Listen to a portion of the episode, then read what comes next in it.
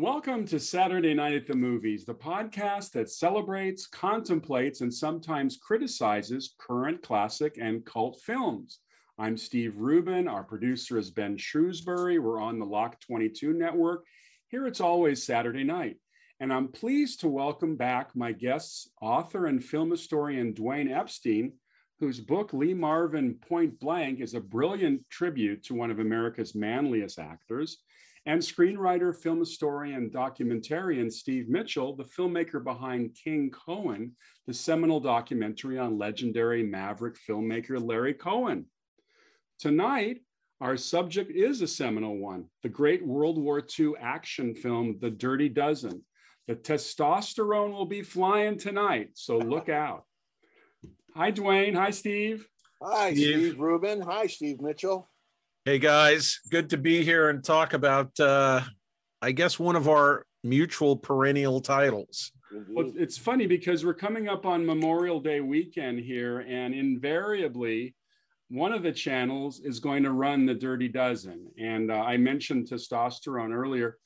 One of my complaints about cinema today, and I know I don't know if I'm entirely correct, but the level of testosterone, at least in mainstream cinema, and I know we have the superhero movies, is kind of low octane. What do you guys think? Dwayne, Duane, why don't you jump in on this one? Okay. Well, I'm glad you mentioned that because, to my mind, testosterone has never really been a matter of, of whether somebody has superpowers or not, whether somebody is more more uh, feminine versus masculine, whatever having written about Lee Marvin and, and written about other act, actors of that generation and that ilk, one of the things about somebody like Lee Marvin, Robert Mitchum, John Wayne, and others is the fact that they came to where they came to much later in life. They were not 20 somethings or teenagers. Um, they were they were grown men. And as Marvin was often uh, quoted as saying in interviews, he would say, you know, a man doesn't really reach his manhood until it's 40. That's when he knows what his smell is, which is which is the way Marvin would put it. He had a way of saying things. And I have a tendency to agree with that logic in that you got to have a certain amount of life experience in order to portray it better on screen. And I just don't really see that in cinema anymore, or at least nowadays, anyway. Not that much. That's my take. How do you feel about it, Steve? Well, I agree with Dwayne. Uh, I, I think the thing that has struck me, and it's kind of a recent thing, is that a lot of the stars that the three of us grew up with and admired and enjoyed watching uh, had two things going for them. One, uh, they were part of the greatest generation, and they've mm-hmm. been through things like obviously the Depression. They had been through the war, Lee Marvin, especially because he served in the Pacific and was wounded in the Pacific. Yep. But what they brought was a lot of real life. It wasn't film school, it wasn't acting school, Absolutely. it was the school of hard knocks. And I think Marvin, who, based on what I read in your book, Dwayne, you know, got the acting bug fairly early. Uh, he did get schooled in the ways of the real world. And when these guys show up in front of a camera, especially in front of a lens, lens is like truth serum. It's a truth teller and the authenticity of these people. I mean, Charles Bronson grew up in a coal mining town. Mm-hmm. Um, you know, none of these guys look like they showed up because they said, well, my vanity will be served by this picture. And in point of fact, uh, I read a piece of trivia where Aldrich wanted the, the cast to all have uh, either crew cuts or really short military haircuts and this is was especially a big deal in the 60s because everybody was starting to wear their hair longer. Uh, and there's this great line that Aldrich said, well, they either needed to come in with their hair cut correctly or else call their lawyers. Right. So what they were, they were, you know, uh, Aldrich was going for authenticity as well in terms of the look. But these guys were men. I mean, uh, it's it's almost comical because we live in a universe where men are looked at with toxic masculinity but these are guys that, as boys and other men, I mean, my dad was a, a veteran and he loved this movie. He loved these guys. He loved these men who he could relate to, you know?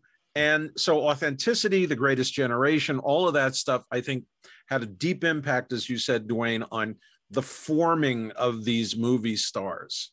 You know, they, I, I mean, all I can tell you is this there's certain stars, I won't use their name, but you know they're in certain contemporary action movies and they're supposed to be action heroes or at least people who know how to use firearms and i go i don't believe it for a second right. and as you both know Lee Marvin, when it came to handling firearms, was arguably the best actor in Hollywood. Steve McQueen, a close second. But Lee also knew firearms so well, he served as, as a technical advisor in some of the war movies he was on. And there was this uh, Eight Iron Men, which is a picture he did at Columbia early in the 50s, where they had a German MG 42. I think I got, wait a minute, wait a minute, wait. I, I'm sorry, I got to cut in here. Mr. Mitchell, you've got to stop stealing my stories. well, I you know something I will now defer to you on that. But, uh, no, the, the reason I bring it up, the reason I know where I, you were going. Yeah, the reason I bring it up is like not only did he know how to handle American weapons, he knew how to handle German weapons, and he basically was responsible for keeping the MG42 in, in working order in the picture. And again, I read that in your book, and I said, well, of course he did. I wasn't guys, least bit guys, surprised. But guys, Lee Marvin was a Marine on Saipan. What does he know from MG 42s? He knew firearms. It's called, and and it's also called basic training. Uh, you know, there's a thing about that. You gotta, you know, everything that you said, Steve Mitchell, I, I agree with, but I would add probably one more thing, and and and that yes, the, the, the men of the greatest generation who were film stars brought it to their work um, but I would add one more thing. I don't know about that many um, contemporary film stars, male action film stars, in terms of their their training, for lack of a better term. And by training, I mean acting training. It's it's one thing to have talent. It's something else to be schooled in the way to utilize that talent. Now, I know for a fact, even though he's not that much of a big star anymore, I know for a fact Schwarzenegger had absolutely no training whatsoever. He was a weightlifter. Uh, Steven Seagal was a martial artist. Jean Claude Van Damme was, I, I believe, a male model. These guys had no training at all. All the actors of the greatest generation, okay, there's not a, a single one of them who ever did a screen test. But before that screen test, they went to acting school. They trod the boards. They did stage work. You name it, and that includes Charles Bronson.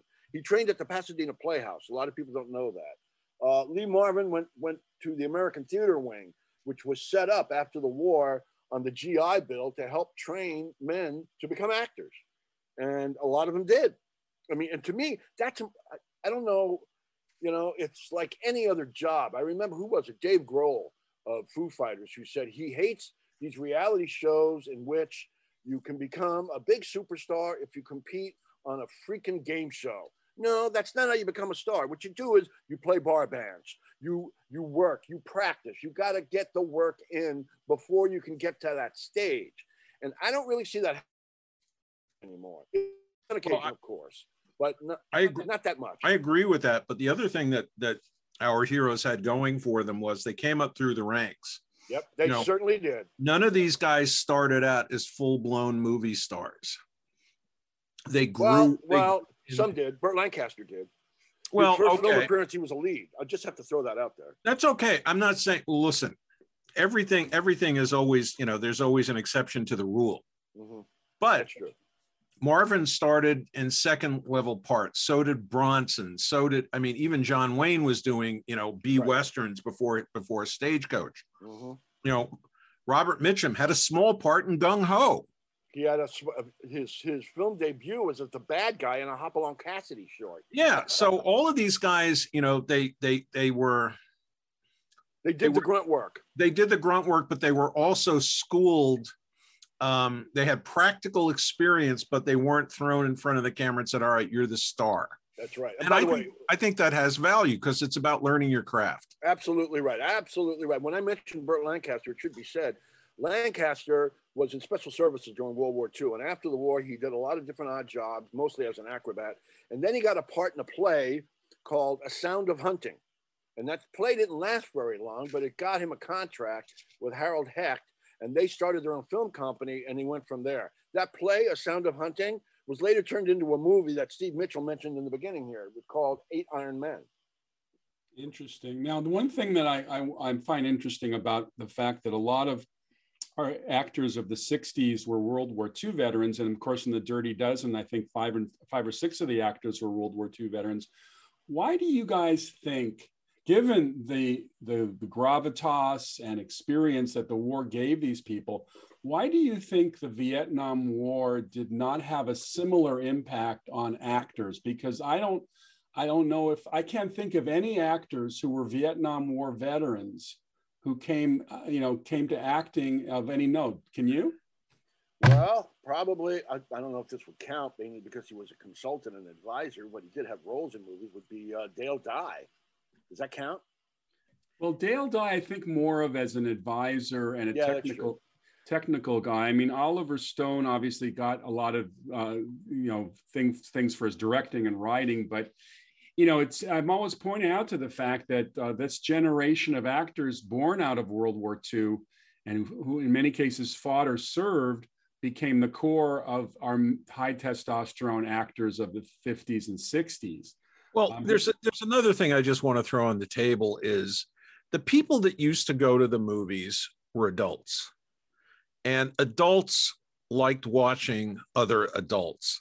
In fact, one of the things that's fascinating to me now, if you watch, let's say you're watching a Thin Man movie, you know, which those are always a lot of fun. Right. Look at all the supporting characters. There are not oh, no young yeah. people in those pictures. Right. Yeah. Um, when you when you watch movies from the major studios, for the most part, unless the story was really skewed young, you always had people who all looked too old in it because adults wanted wanted to watch adults. They trusted that. In fact, movie, you know, we're getting way off topic here, but just as a sidebar, you know that's that's how AIP made its fortune because how you know those two guys realized wait a second teenagers are not being served in the movies right. for the most yeah, part. and and and they have a lot of spending cash. So yes let's they utilize do. that. I'm going to bring it back to the subject by telling you this. Please. One of the uh one because I agree with what Steve Mitchell just said and also what Steve Rubin alluded to about the thing about the Vietnam War. Um, let's face it it's not a matter of what you thought of the Vietnam War. The fact of the matter is, it was a very unpopular war, and at least became one. Robert Aldrich was on record in almost every interview he did to promote the Dirty Dozen that he realized they got extremely lucky in terms of its popularity because it was that rare film that, because it was perceived, although it wasn't, it was perceived as anti authoritative in terms of the way the military officers were portrayed and and they were and the main characters were all criminals and and and nonconformists and what have you they they hit this raw lucky nerve at the time the film came out in which both young people who were facing the Vietnam War or, or, or about to be in the or in the Vietnam War and older people who had fought the war or had experienced the war. So there was this rare lucky uh, um, perfect storm in terms of the audience loving it. Now, don't get me wrong, a lot of critics didn't like it either. It was a very controversial film for practically the same reason. But that made The Dirty Dozen the hit that it was at the time it was released. And Aldrich has also said you'd have to be a fool to think we planned that. There's no way to plan that. The you know the escalation of the war and you know the uh, the Gulf of Tonkin and all the stuff that took place at the time that the film came out wound up being the best thing to happen to MGM. But over time, once that was established, it kind of grew a life of its own. The film just kept getting re-released, getting uh, shown. That's I, I saw it on the big screen for the first time about 10 to 15 years after it came out at uh, at Revival Theater, and it was shown on TV constantly. It's just it became the classic that wouldn't die because it wound up becoming something different to every generation. But the main point of it, the main theme of it, that never went away. And that's why ask, we're talking about it tonight. Now, let me ask a question. Um, uh, this, to me, is one of the ultimate ensemble pictures. And because it's Aldrich, every character pops. You know, there are no, there are no, uh, you know, kind of um, undeveloped characters in the sense that, the, at least the main main characters, I'd say seven or eight of the Dirty Dozen, really are so memorable.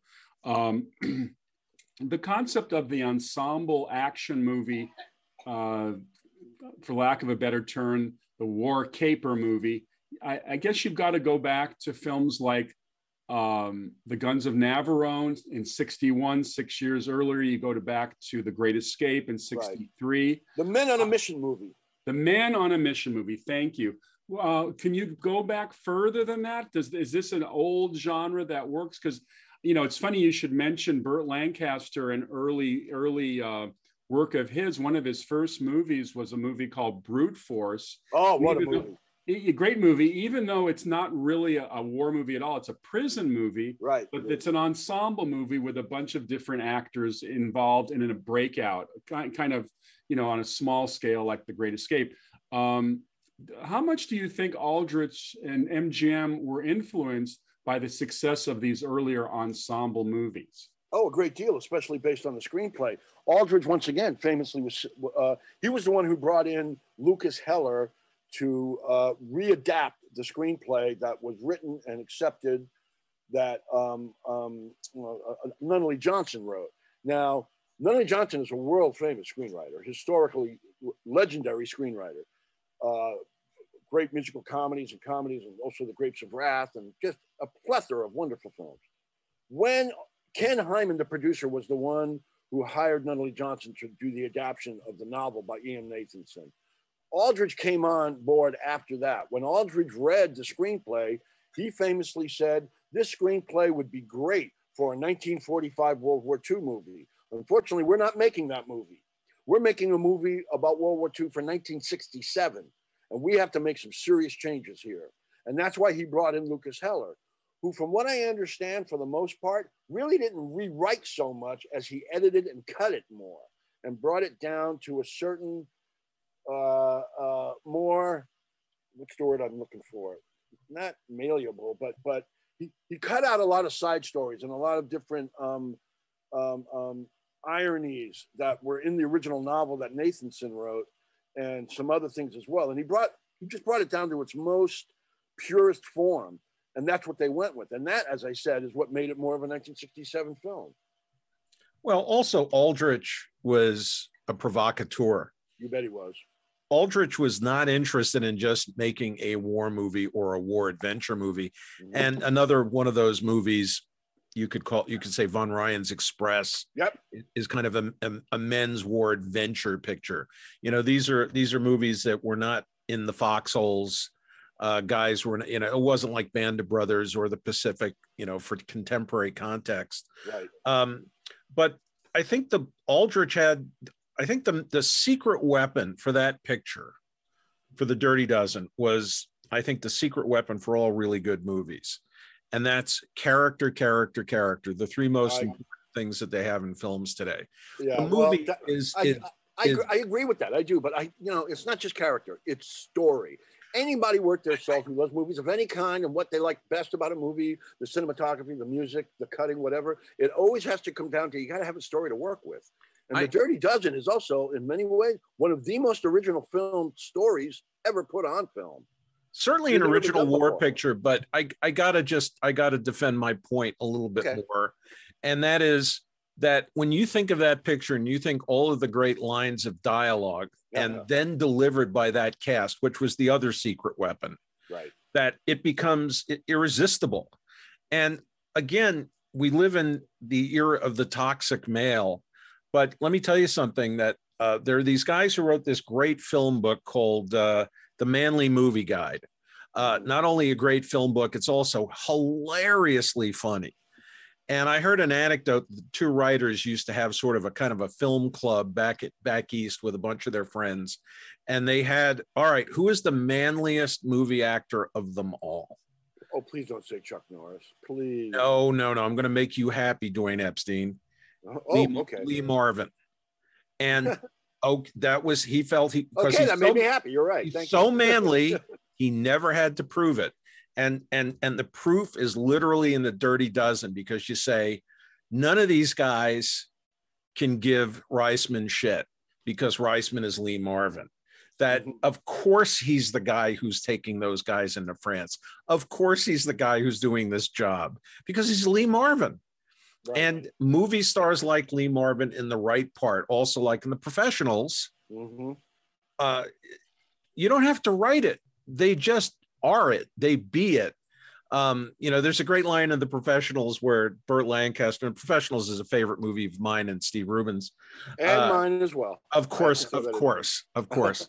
And you know, Burt says to Lee Marvin, he says, "My word isn't worth a plug nickel to Mister Joe Grant, or close enough." And then Lee you goes, gave your word to me. he says, You gave your word to me because you With sold it to hard, Dwayne. He doesn't even sell it. And he's and he's saying that to Burt Lancaster, and you go, Yeah, okay. Burt just got chastised and he Right. knows it.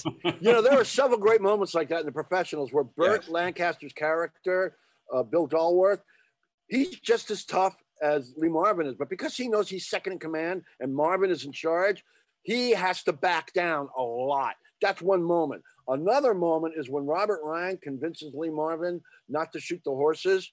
And when he says, All right, let him go. And you see the look on Lancaster's face, he just stares at Marvin like, Are you fucking kidding me? But he doesn't say anything. He knows Marvin is in charge. There's a And that's his a- job.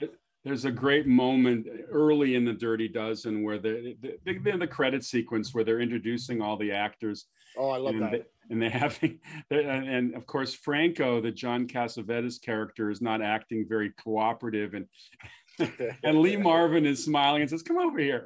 yeah, yeah, Tell- yeah. said, "What does he essentially says?" He says, "You better do it. I'm going to beat the living hell out of you." He goes, he says it, he says it with a slight smirk. He goes, Look, you little bastard, either you march or I'll beat your brains out. And and As only he can say it. that's right. And by the way, I have to tell you, the first couple of times I saw The Dirty Dozen, and I'm not one of those schmucks who sits there and goes, Oh, I've seen this movie 127 times. I don't care how many times I've seen a movie. If I like it, I'm going to watch it, period. I don't count. I think that's stupid. That's an aside. No matter how many, the first couple of times I've seen The Dirty Dozen, John Cassavetes as Franco was my favorite character. I absolutely loved him because when, not to the extreme where I was a murderer or a convict or anything like that, but when I was a teenager, I had the same attitude.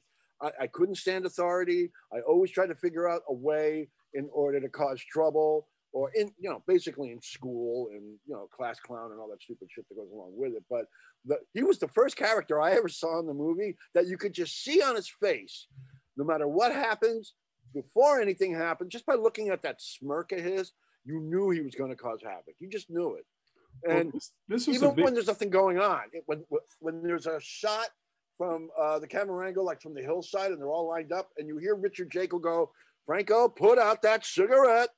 you just whatever's going on, Franco's going to be the troublemaker, always. Well, this was a big year for John Cassavetes. In addition to the Dirty Dozen, he was also in Rosemary's Baby that year. Yeah. So I, it, it's kind of because Cassavetes is an interesting actor. He, he he's he's a very powerful actor, but his his appearances in mainstream American movies, quote unquote studio films, was very brief. Uh, He I think he started working independently almost immediately after the Dirty Dozen. Wasn't it true? Well, yes and no. Um, he, I don't know if you know the story or not, but apparently he got blacklisted when he was Really? making one of the few mainstream films he ever made. He was hired by Stanley Kramer to direct a movie called A Child is Waiting. Very good, poignant, incredible film. And while they were make, while he was directing it, he and Kramer butted heads a lot. And I was fortunate enough to interview Stanley Kramer about a year or two before he died, and he gave me the whole lowdown of what happened between them. Consequently, after the film came out and did not do well, Stanley Kramer was powerful enough in Hollywood to keep Cassavetes from working as a director if he wanted to, and he did. And the result was Cassavetes couldn't get himself arrested. He got, as an actor, he did get a couple of TV stints here and there. He was desperately trying to get the film off the ground that he was writing and directing and producing. It was uh, eventually Faces. And what happened was Ken Hyman approached him about making um, um, uh, The Dirty Dozen. And I, I was fortunate enough because I, I haven't mentioned this yet. I'm, I'm, I'm currently writing a book about the making of The Dirty Dozen called Killing Generals. And I was lucky enough to find Ken Hyman and interview him. He's still very much around. And he told me the whole story about what went down. And what one of the things that I love, one of the things that Cassavetes did was that once he signed on to do the Dirty Dozen, begrudgingly, I might add, he was one of the few people involved in the cast that when they went to London and they would shoot during the day and party at night, um, Cassavetes didn't. Well, he did on occasion, but for the most part, what he did was he brought, he had already filmed Faces. It was done in terms of the, produ- uh, uh, the production of it, but the post production was a long way off, and he didn't have the money for it. So he used the money from the Dirty Dozen's uh, uh, payroll that he got to take all the reels of film to London and he rented an editing room at night and he was shooting the Dirty Dozen during the day, editing faces at night. And the result was it set a pattern for his career. He would do any kind of schlock as an actor that they would hire him to do to pay for the films he wanted to make, which when they call talk about the so-called um, father of independent cinema, the pioneer of independent cinema being Cassavetes, it was the way he would get things done that made him that pioneering figure. In terms of the films themselves, not so much, because there were great films. Don't get me wrong. I love the films he directed. They're so freaking weird, but they dealt with the problems of middle-aged, uh, middle-class suburbanites. That's not what most independent films are about. He he made films about what he wanted to make films about, like you know Minnie and Moskowitz and Husbands and Killing of a Chinese Bookie and a lot of great film. And it started, well, it started with a movie called Shadows, which he did before A Child Was Waiting. But it was his sensibility. He, you know, basically stating that you make a movie about what you know. And this is what he knew from his own experience. Uh, um, oh, I'm thinking of the other one with his wife and Peter Falk. Um, Husbands? Woman Under the Influence. Yeah. Oh, yeah. Yeah. Now, see, you talk about masculinity of a certain generation, okay? To my mind, John Cassavetes both as a screen presence, as an actor, and as a filmmaker, I think he embodied the best of both worlds. He really did. I think he was a sadly underrated actor. By the way, the only acting uh, uh, nomination he ever got was for The Dirty Dozen. And um, it is interesting. In, in he the, was it, as far as I'm concerned. He was great. It, it, now, I, I, I know you've been conducting a lot of research and speaking to Hyman. Did Hyman mention the fact that Aldrich wanted John Wayne to play Reisman? Uh, oh, Steve, I think you got it backwards. Work okay. like this. And I'm not going to give away a whole lot more, but I will tell you that um, I will talk about the uh, level of exclusivity of the book I got, which is pretty astounding. Worked like this. Ken Hyman was hired by Robert Goldberg, Bob Goldberg, I think, who was the head of MGM production at the time, to take over uh, as, as producer of the, uh, of the Dirty Dozen they had another director producer team and they had a falling out. Now, when Ken Hyman took it over, he approached John Wayne. Ken Hyman did. And John Wayne wrote this lengthy memo, and a lot of people have misunderstood what this memo meant. That they thought because Ken Hyman had written him asking him to read the script. Wayne read the script and he just went off on how much he hated the script.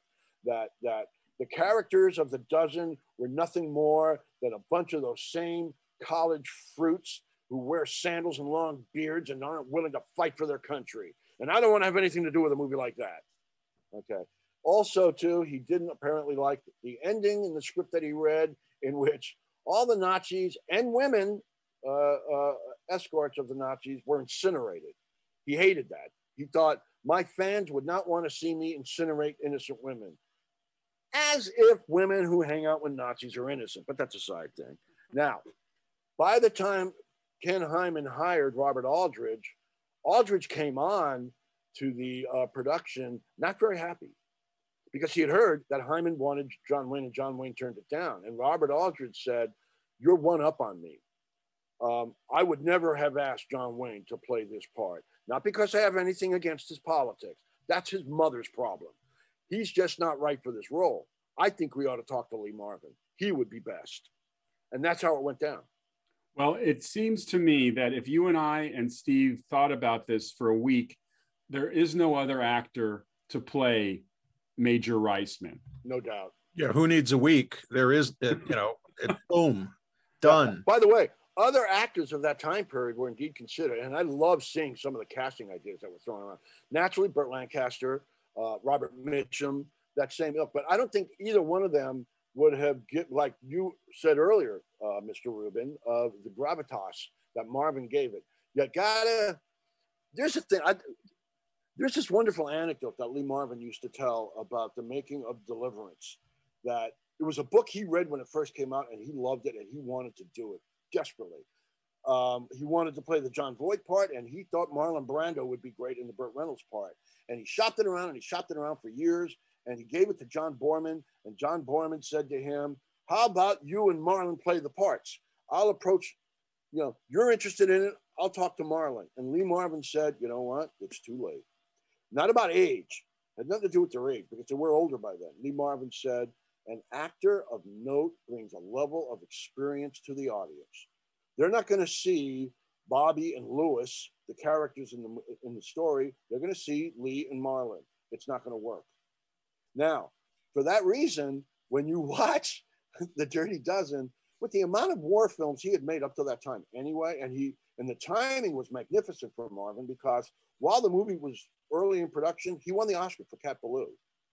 So they got the producers got real lucky in that they hired Marvin on the brink of his superstardom, and everybody knew if they knew Lee Marvin at all, they knew he could handle the role. He had um, a, a, you know a level of don't mess with me. You mess with me, you're in trouble. And Burt Lancaster didn't always have that. Neither did uh, Robert Mitchum to a certain extent. Marvin always did. Well, the other thing, the other thing is this, uh, Dwayne. I, for starters, Aldrich already had been sold on Marvin because they, you know, they worked together on Attack. Oh, absolutely. The, the searing gut punch of a World War II picture from the 50s. But a the perfect precursor to the Dirty Dozen, by the of way. Of course, and and the other thing is that you know I think Aldrich realized pretty quickly that Marvin had something that some of those other actors did not quite have. They could pull it off, but they did not quite have naturally, and that's military bearing. You bet. You know when Absolutely. you when you see Lee in the uniform and you say Major Reisman, you go, you completely accept it. It's not even a conscious thing. It's it's almost a chemistry thing. You go, well, of course it's almost like today when you see a certain actor play a superhero, I have this little test, which is the yes no test. When you see them in their costume for the first time, you go yes or no. Well, Marvin passed that test before the test even existed. And again, it goes back to that thing about authenticity creates credibility. And, and I think that Marvin's military bearing uh, makes him a natural to play an officer and a leader and his toughness makes him the right guy to, to handle that group of men. Absolutely. It's look, the the movie in many ways is lightning in a bottle, I think. Uh, but yeah, at some I point, I just I'll tease this. I don't know if we want to go to it right now, but there are a number of problems I have with the movie, in spite of the fact that I love it. But we'll get there. Uh oh. now, um, uh, Dwayne, you have the advantage because neither Steve and I have read the original Nathanson novel. And one of the things I was going to ask is there's something about the movie that has kind of a there's a dark sense of humor in the Dirty Dozen. I mean, it's it's it's, it's at times almost playful in the way the characters interact, especially during the training sequences. Oh, there's a lot of black comedy in the film. A lot of black comedy. Was there any black comedy in the novel? Okay, it's interesting. The timing on your part is excellent because just literally yesterday I finished reading the original novel from cover to cover. It's over 500 pages, and I can tell you this: there's a little bit, a, there's there's a level of of snarkiness and sarcasm, mostly in the uh, um, attitude of uh, John Reisman, who, by the way, is a captain in the book. He's not a major. Uh, and I'll add this too in terms of, uh, of mentioning some of the exclusives I got for my book about the Dirty Dozen, I got extremely lucky early on, and then I have a friend who's a fellow biographer who uh, had interviewed E.M. Nathan, Mick Nathanson about two years before he died, and she, I had told her what my next project was, and she mentioned to me that she interviewed Nathanson at length for like four hours, but it never got published would I be interested in using it? And I went, oh, Beverly, boy, would I ever. And she just gave it to me. Now, I had to transcribe it, but it is incredibly insightful. Now, I will not tell you the contents of that interview. I'm going to have you drooling. You got to read the book. But Nathanson goes into how he, uh, where the idea came from, how he created certain sequences in the book, and what have you. And I would say the best way to describe it was the movie The Dirty Dozen was loosely based on the book The Dirty Dozen. Yeah, because apparently, and I think this is common knowledge, if you the, the attack on the chateau, which of course is the centerpiece of the movie, is only the last chapter of the book, correct? Not only is it the last chapter, it's written as an official military report. And it's nothing like it is in the movie at all. It's very different. Well, we all, I, I we, I think um, we know a little bit about the fact that there was uh, a military unit in the 101st Airborne called the Oh, Philly, yeah. Filthy 13. Oh, good. No, they- the, Philly, the Filthy 15 is what they were called. Okay, the Filthy 15, and they refused to shave uh, and bathe. Apparently, uh, at some point, uh, got got their name that way. Um, uh, I, you know, I, I, I I I, can saw tell you, well, when I saw the trailer for this movie, I mean, I was sold at the at, at the the 13 second mark. I mean, my God, as a six, as a 15 year old in 67 uh, th- this was this was in this was prime world war ii country um let's talk about some of the other people involved in this show because uh, Before we go any further, no, I'm glad I'm glad you mentioned the Filthy 15 because I, I, you know, this has to be said. One of the things I'd like to dispel with the writing of my book and the research I've been doing is the to dispel the rumor that the Filthy 15 had anything to do with the Dirty Dozen. They had absolutely nothing to do with it. Nathanson himself is on record as stating he did not know anything about the Filthy 15 until after the book was published. So there's no connection there at all. But you know, if they want, if, if people want to think that, and there have been several books that were written making that analogous uh, uh, um, connection as if it was ba- uh, the the Dirty Dozen was based on the Filthy Fifteen. Believe me when I tell you, it was not any more than Captain Kangaroo saved Lee Marvin in World War II. That it's just a wonderful urban legend. And now the best story of all, and I'll tell you at least this much. I won't go into detail about it. Where Nathanson got the idea for the Dirty Dozen from the most unlikely of sources, and I love this. It came from the king and pioneer of big-breasted sexploitation films, Russ Meyer.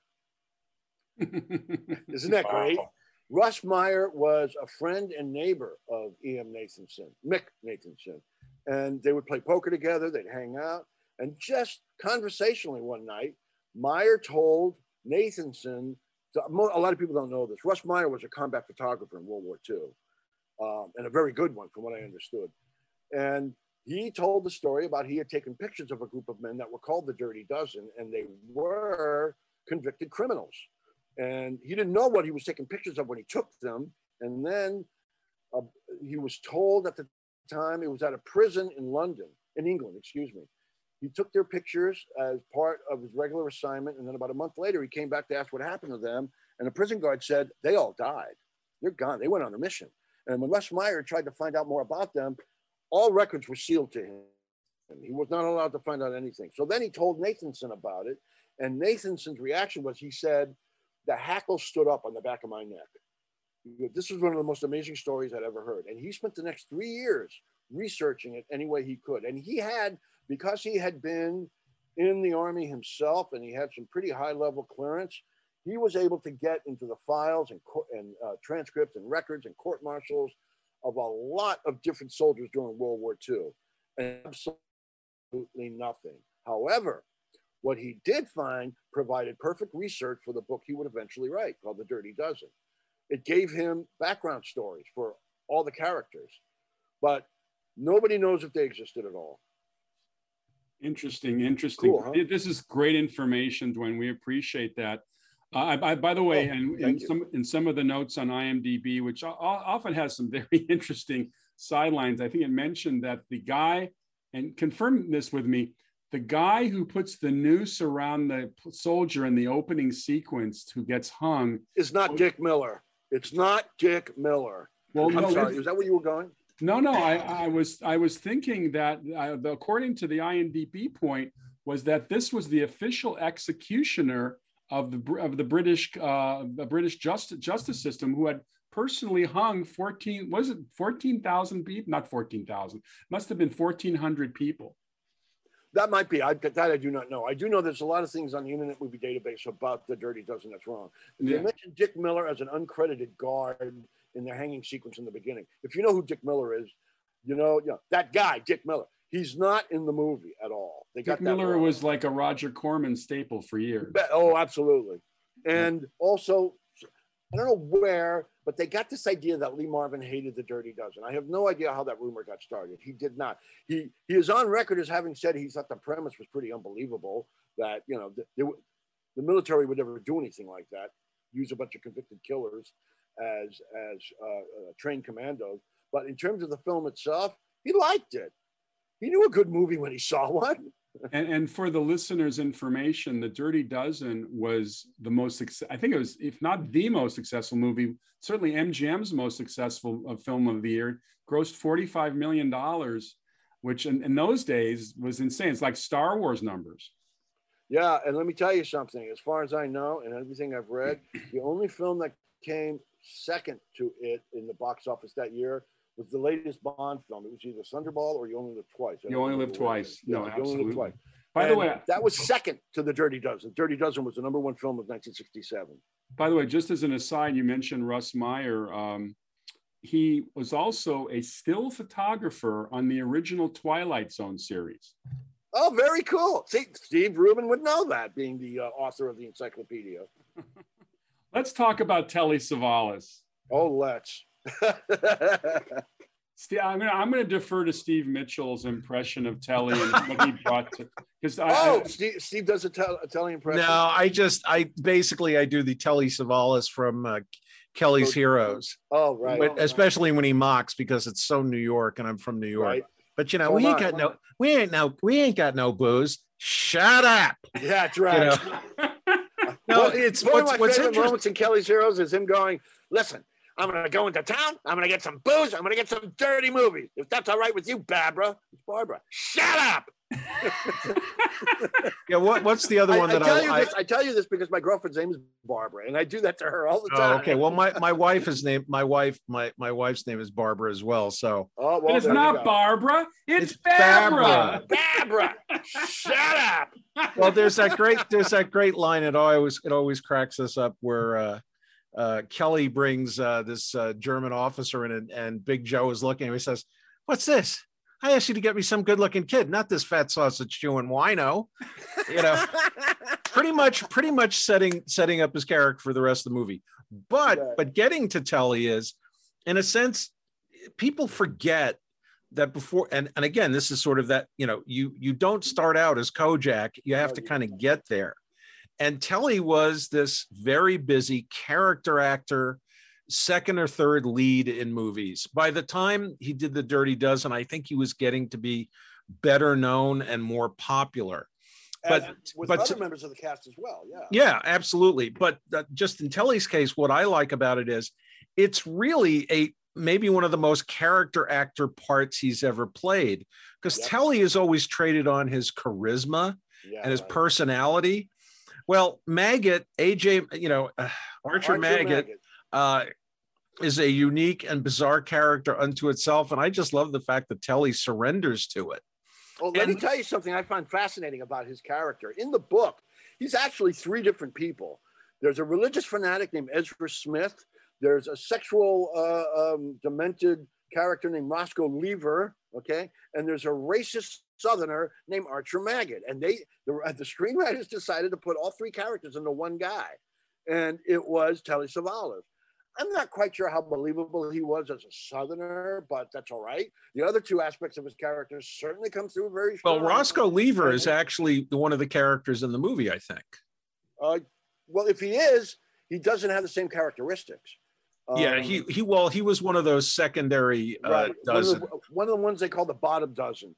Right. Now, one, one, one of my favorite stories, pieces of research, Jim Brown, interesting man in and of itself. Jim Brown wrote his autobiography that when, when the movie was screened uh, in its final cut, and it was in Hollywood, and the scene where Telly Savalas gets his, and by the uh, uh, you know the machine gun of Jim Brown, when Telly Savalas hits the ground, Savalas was sitting next to Jim Brown, and he went, all right, movie's over. Maggot's dead. Who cares? And he got up and left. but he really thought he was the star of the movie. well, you know, there's a, there's a saying amongst actors, or at least amongst producers about actors, especially New York actors, that every New York actor, no matter how big or small the part, they think they're the star of the movie, and they right. put that amount of energy into it. Sure. And just as an as as a trivia aside, Stuart Cooper uh, played Roscoe Lever, and Stuart Cooper turned out to be a, a very interesting film director, and he directed yeah, this Overlord. very Overlord is a fascinating movie to see, and I think it's the war picture that John Cassavetes might have directed if he Yeah, was going to do yeah. something like that. I would agree with that. I would agree. So with that I think I suspect Stuart Cooper and Cassavetes probably spent a little time talking about uh, uh, you know their own personal POVs when it came to filmmaking. Yeah, speaking Uh, of Cassavetes and filmmakers, you know the actor Ben Carruthers is in the, uh, the Dirty Dozen. He's one of the bottom dozen too. Right. He Right. was the he was the star of Cassavetes' uh, Shadows. Oh no, no shit. I didn't know that. Yeah. Yep. Well, speaking of Jim Brown, I mean, I didn't realize that uh, Jim Brown uh, was still playing professional football when this movie was in production, and he was supposed to report to training camp. Right. And apparently, uh, according to the research, uh, the NFL was threatening to suspend him. And I guess this was the tipping point of Jim Brown's uh, life, and he decided to forego the NFL and retire to start a movie career, which I thought was fascinating. Um, okay. Well, I can tell you this. I won't go into detail about it. That's all true. Everything is true. But it says a lot about the mainstream media in the way that story played out because of what and the production company of the Dirty Dozen uh, played it out for all it was worth because there's a lot of great PR in that. That the number one football star in America is on the brink of maybe retiring to pursue a film career that's going to really be launched by this particular film. What studio wouldn't love a story like that, right? Fact Right. of the matter is, and I'll just say it this way Jim Brown had every intention of retiring long before he went into production with the Dirty Dozen. However, he only told that to a, a reporter for a local Los Angeles uh, um, um, newspaper that was read only by black people. It was called the LA Sentinel. And he sat down to dinner with the writer and said, I'm going to be retiring. There's no, there's no two ways about it. However, most mainstream America didn't read the LA Sentinel. So when it came to making the story true, and it was true, and about how he had a press conference uh, during the production of the film, and about how um, what's his name, the uh, the owner of of uh, the Cleveland Browns, Art, I just went blank on his name. He had threatened uh, Jim Brown with uh, a fine for every day he doesn't show up for practice because the movie was going overtime because of weather and other issues and all this kind of stuff. And Jim Brown was just kind of fuck it, I'm going to retire. And the sports and entertainment media went nuts. There were daily stories about it all the time. He had planned to do that all along. He just never told mainstream media that. Another actor uh, who I just loved in the role, and it was just kind of just fun to see his work, was Clint Walker, Ah, played Samson Posey. I think, uh, you know, he's such a gentle giant in the movie. And I guess one of the controversies, which I don't know if anybody's ever been able to answer, it is a bit of a mystery, is you see, um, and I don't, I don't feel bad about spoilers because if, you, if, you, if the listeners haven't seen The Dirty Dozen, and they I'm shouldn't sorry. be listening. Yeah, they shouldn't right. be listening. But Mhm. what happened to Samson Posey in the movie? Because everybody else is dealt with very directly, but you never see what happens to Posey. Do you have any clues there uh, without giving anything too away, Dwayne? Yes, I do. Um, it was something that really irked the author, Mick, Mick Nathanson. He, he had said that Samson Posey was one of his favorite characters that he wrote because he did a lot of homework in the Posey character. He studied the Ute Indians, and in the in the movie they call him an Apache. He's not Apache, he's Ute, but he he wrote a very elaborate scene for Posey, who, by the way, um, well, no, I'm not going to say it. I, I want people to find this out by reading the book, but that was one of the things about the way Robert Aldridge directs a movie. See, if you, he doesn't show Clint Walker's death. What he does is that um, he traded in Clint. Wa- I I got to interview Clint Walker, wonderful guy, super sweet man. Clint Walker told me he had rehearsed the rain dance that was that he was supposed to do in the movie, but at the last minute, well, not so much the last minute, it was decided that because of Jim Brown's athletic prowess, they traded that rain dance for Jim Brown doing that, you know, obvious football run, tossing the grenades into the ventilators. And Clint Walker said he was very disappointed. He uh, he rehearsed it, but he understood. Jim Brown was a was a known entity. Now, what Aldridge did was because they don't ever show what happens to Posey, as they're rolling the credits, and you hear George Kennedy's voiceover saying, um, they gave their lives in the line of duty. And they show a quick shot of Clint Walker amongst the other dead. That's the only signifier that we know Posey didn't make it. Okay, but they never show Posey die.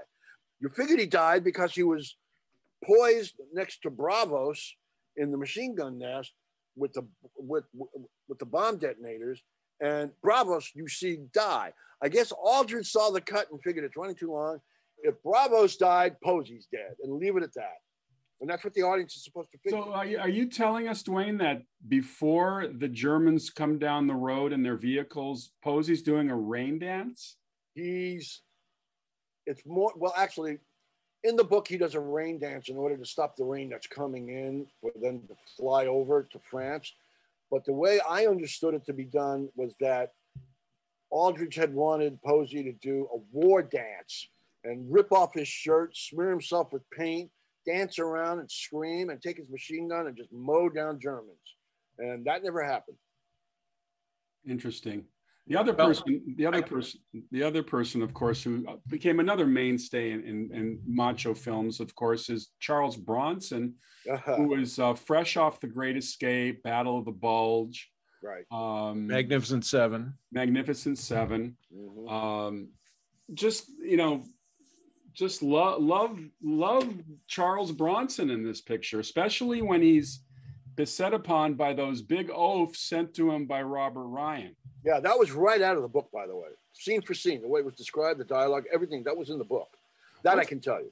What's really cool about this movie, and this doesn't happen much anymore, is that virtually every frame of the movie is populated by somebody who looks familiar. I mean, you've got right. You got yeah. Robert Ryan playing kind of one of the villains as this uh, straight as straight as an arrow air air uh, uh, I would call him an opponent, not a villain.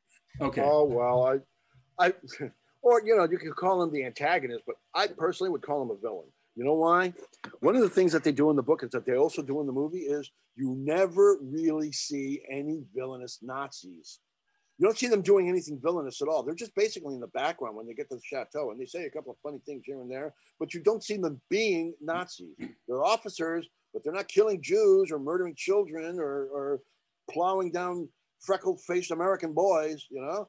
The, the real the real villains are oh I, I, I'll just make this quick. I got to interview a guy named Bob Phillips in the mid 90s when I was working on the Lee Marvin book. Now, I didn't know this at the time, but when I interviewed Bob Phillips, Robert Phillips, fascinating person, background, you name it. I'm in the middle of talking to him um, about 20 minutes into discussing with him because at the time he had been really good friends with Lee Marvin. I had no idea how good of a friend because as we're talking, I asked him, Did you have any connection to the Dirty Dozen? And he says to me, You know, Dwayne, there were only two villains in the Dirty Dozen. One was Colonel Breed, and the other, and before he could finish his sentence, I looked at him and I went, Oh my God, you were Corporal Morgan. And he smiled at me. And he must have read the book because in the book, that's exactly how it uh, works. Morgan is a much bigger character in the book than he is in the movie. Same thing with Breed. And Morgan, Morgan, and a son bitch. He's just, he's just in the movie. He's just one of the MPs under Richard Jaeckel's command. And apparently, he Bob Phillips was hired to be what in the industry they call um, a, a bodyguard for Lee Marvin. In truth, that's that's what they tell the mainstream media. In truth, he was really a babysitter because Marvin had a reputation for getting drunk. And if he got drunk and he got in trouble or got arrested or beat up or killed or whatever, they needed somebody there who could who could take care of him. And that's what Bob Phillips was. The, the character of Corporal Morgan was not that big in the movie. He just had a couple of lines, and it really disappointed Bob Phillips. And John, he was friends with Cassavetes too. And Bob Phillips apparently told John Cassavetes when they were making the movie, I can't even put this on my fucking resume. This part is so small now. And Cassavetes gave him a piece of advice. He went, Bob, do me a favor. Do yourself a favor. Don't tell anybody that. Put it on your resume. Nobody's seen the movie yet. If they know you're in a major production by a major studio, they're going to think you've got a great future ahead of you and they may hire you for other stuff. Don't judge the film before anybody else has seen it. I had the same conversation with Lawrence Montaigne, who played the Canadian in The Great Escape, who also had a fairly small part, but because that film was on his resume, he got a lot of work. There you go. With, Steve McQueen and James Garner. Well, we're running we're running short on time, so the, my last question to both of you is going to be uh, kind of an esoteric one, but is there a favorite scene for you in yeah. the Dirty Dozen? I'll start with uh, Dwayne. Any scene with Cassavetes is a favorite. I'm sorry. I, I just have to say it. I just loved him so much. I just want to add one more little anecdote. I know I've been going off way too much. I'm sorry. But I became such a fan of this movie over the years that when when when when you know when they first came out with VCRs, the very first VHS tape I bought was The Dirty Dozen, and I had a buddy of mine, and we used to watch it all the time together. And I got to the point, I'd say I was about 21, 22 years old around this time, and if neither one of us had anything to do on a Friday or Saturday night, we would figure out that the other person had nothing to do on a Friday, Saturday night by calling up the other one, and usually it was him calling me, going, and I would go, all right, come on over, let's watch it. it, it, it, was it was like a code. We watched it that often. Sure. All he had to do was hum the theme, and we we'd watch the Dirty Dozen. Steve, what do you think? You know, it's it's how do you pick a favorite scene in a movie full of favorite scenes? Thank you. I, I think I think the scenes that I probably enjoyed the most, especially because it was really, uh, it was it was they were great scenes from Marvin. Were the scenes where he was always pleading his case for the mission. right. You know, I love that scene where he says, you know, any one of mine is worth, you know, ten a- of yours. 10 of yours and i just what's nice about it was it was a lot of heavyweights in the same ring you know throwing punches Yep. um it's said. it's it's very very hard to pick one scene although I- i think there is that moment where uh uh, Franco is going, no, sir, we're not going to do this. No, we're not going to do that. And then Marvin comes and he talks to Ralph Meeker and he goes, boy, do I love that Franco That's right. and that's that's one of my favorite lines but you know since we're running out of time i just got to say this to get off my chest one of the things that always bothered me even as a kid was the fact that the chateau always seemed to be understaffed in terms of guards. And that every time they needed a cutaway for an action bit they would introduce some overweight british stuntman. And the movie got criticized for this Yeah, that all the true. Germans were played by these middle-aged, overweight Ger- uh, British stuntmen as Germans, and You know, and it was like we need to kill somebody. All right, let's have one guy come out of the guardhouse. Right. You know, why weren't there fifty guys there? You well, know, you know. yeah. Let me is- fin- let, let me Oh, finish sorry. my point. I'm sorry. And, and so so the thing is, it's got kind of a disjointed quality to it in terms of the action. Uh, and Aldrich is better at stage, staging action than that. And I think my other knock about the movie is um, his longtime editor Michael Luciano cut it, I believe, Yes, you did. and and the movie's very cutty you know and i come from the school where you know the best editing is you don't notice the cuts Right, now i know that aldrich is a provocateur and maybe he wanted that jarring cutting style to get under the fingernails of the audience but i don't know if it completely worked for him i just i felt that by the time they got to the chateau the staging of the action in some ways was a little disappointing for me because of just the reality. Well, why would you have a whole chateau full of generals not guarded by at least a company or two of, of German soldiers? So that that's one of my knocks on it. Doesn't mean I still don't love the movie. I love the movie. In fact, I haven't seen it in a while. I may watch it tonight after we're done. As well but you should. It's It, but it but it was one of those things, and every time I watch it, it kind of crosses my mind. I have that- to tell you, amongst military purists, there's a lot of problems in that movie. A lot. And Right. one of them being, um, you know how they show that when somebody is about to get shot, one of the dozen is being aimed at by by one of the German snipers, and they Sure. use that red scope. Okay, they didn't use that in World War II. That didn't come out until the '60s. Okay, but Aldridge didn't care. He went ahead and used it anyway. There was, you know, whenever somebody, you know, the thing you're saying about how there weren't enough uh, centuries in the movie, it was pretty much Aldridge kind of going, when we need a century, we'll pull one out. If we need a sniper for something. Well, and it feels shot, that way. We'll, And- yeah, and- we'll do that. And that's the problem. It feels Yeah, and, that and way. In ter- and in terms of Aldridge's cutting, he's not very, you know, him and Mucky Luciano, I guess he was looking over his shoulder. They're not very good in terms of continuity, but in terms of the sense of of of timing and theme and rhythm, that's where the movie excelled. He's really good at building suspense in the way the movie is cut. Well, But there are a lot of major plot holes. They never explain what Bowren, the Richard Jaeckel character, what is he doing on the mission? He's not one of the dozen. What is he doing there? It's never explained. Uh, It's but here's the assumption, the though. book, but it, I'm sorry. The, my assumption always was that he was there to have Reisman's back, just so he doesn't get shot in the back. Right, exactly. Which is what is explained in the book, but it's never explained in the movie. There's a whole lot of stuff like that. They never get into the whole thing about Corporal Morgan. There was a whole other thing about. Um, oh, let me end with this. One of my favorite things I was able to do when I mentioned the level of exclusivity that I've been doing with the book I've been writing called Killing Generals. Okay, pretty much every living cast member I got to interview one way or another. I interviewed Donald Sutherland, Ken Hyman, uh, Colin Maitland, Dora Reisser, who played Reiser, who played the uh, woman Telly Savalas killed. Wolfgang. She's looking for Wolf, Wolfgang. Wolfgang. Wolfgang. Wolfgang. Vubistu. Wolfgang. This is a- Honestly, Vubistu. I interviewed them all. I got them all, and each of them told me an amazing story. Uh, Well, this like I said, book is Hyman- this book sounds like a lot of fun, Dwayne. We're going to have a lot of fun with Killing Generals. I want to say my favorite. I love the ending, the the whole assault on the chateau. Even if there's a low octane number of German sentries, the way it's plotted, the way it's shot, the suspense when they go in, and of course uh, uh, Lee Marvin speaks no German. Right. and uh, Bro- Bronson is there. The suspense factor is off the charts. The I whole agree. concept of how to take out these generals and and all these officers was just physicality. And of course, once they get get them all locked into that dungeon, how they do it is just just off the charts. And and this has been so enjoyable, guys. I knew that we could spend a good hour talking about this one movie. We probably could do a second hour on any on every element of it, but I just want to tell the listeners you've been listening to Saturday Night the Movies. Our guest tonight has been Dwayne Epstein, whose book Lee Marvin Point Blank is a legendary book now. His new book, uh, Killing Generals, on the making of this movie is going to be uh, uh, definitely a guarantee on many shelves, especially us. And then, of course, Steve Mitchell, uh, the filmmaker behind King Cohen, has become a terrific documentarian. Steve and I, of course, do a lot of commentary work on film classics, uh, Primarily war films.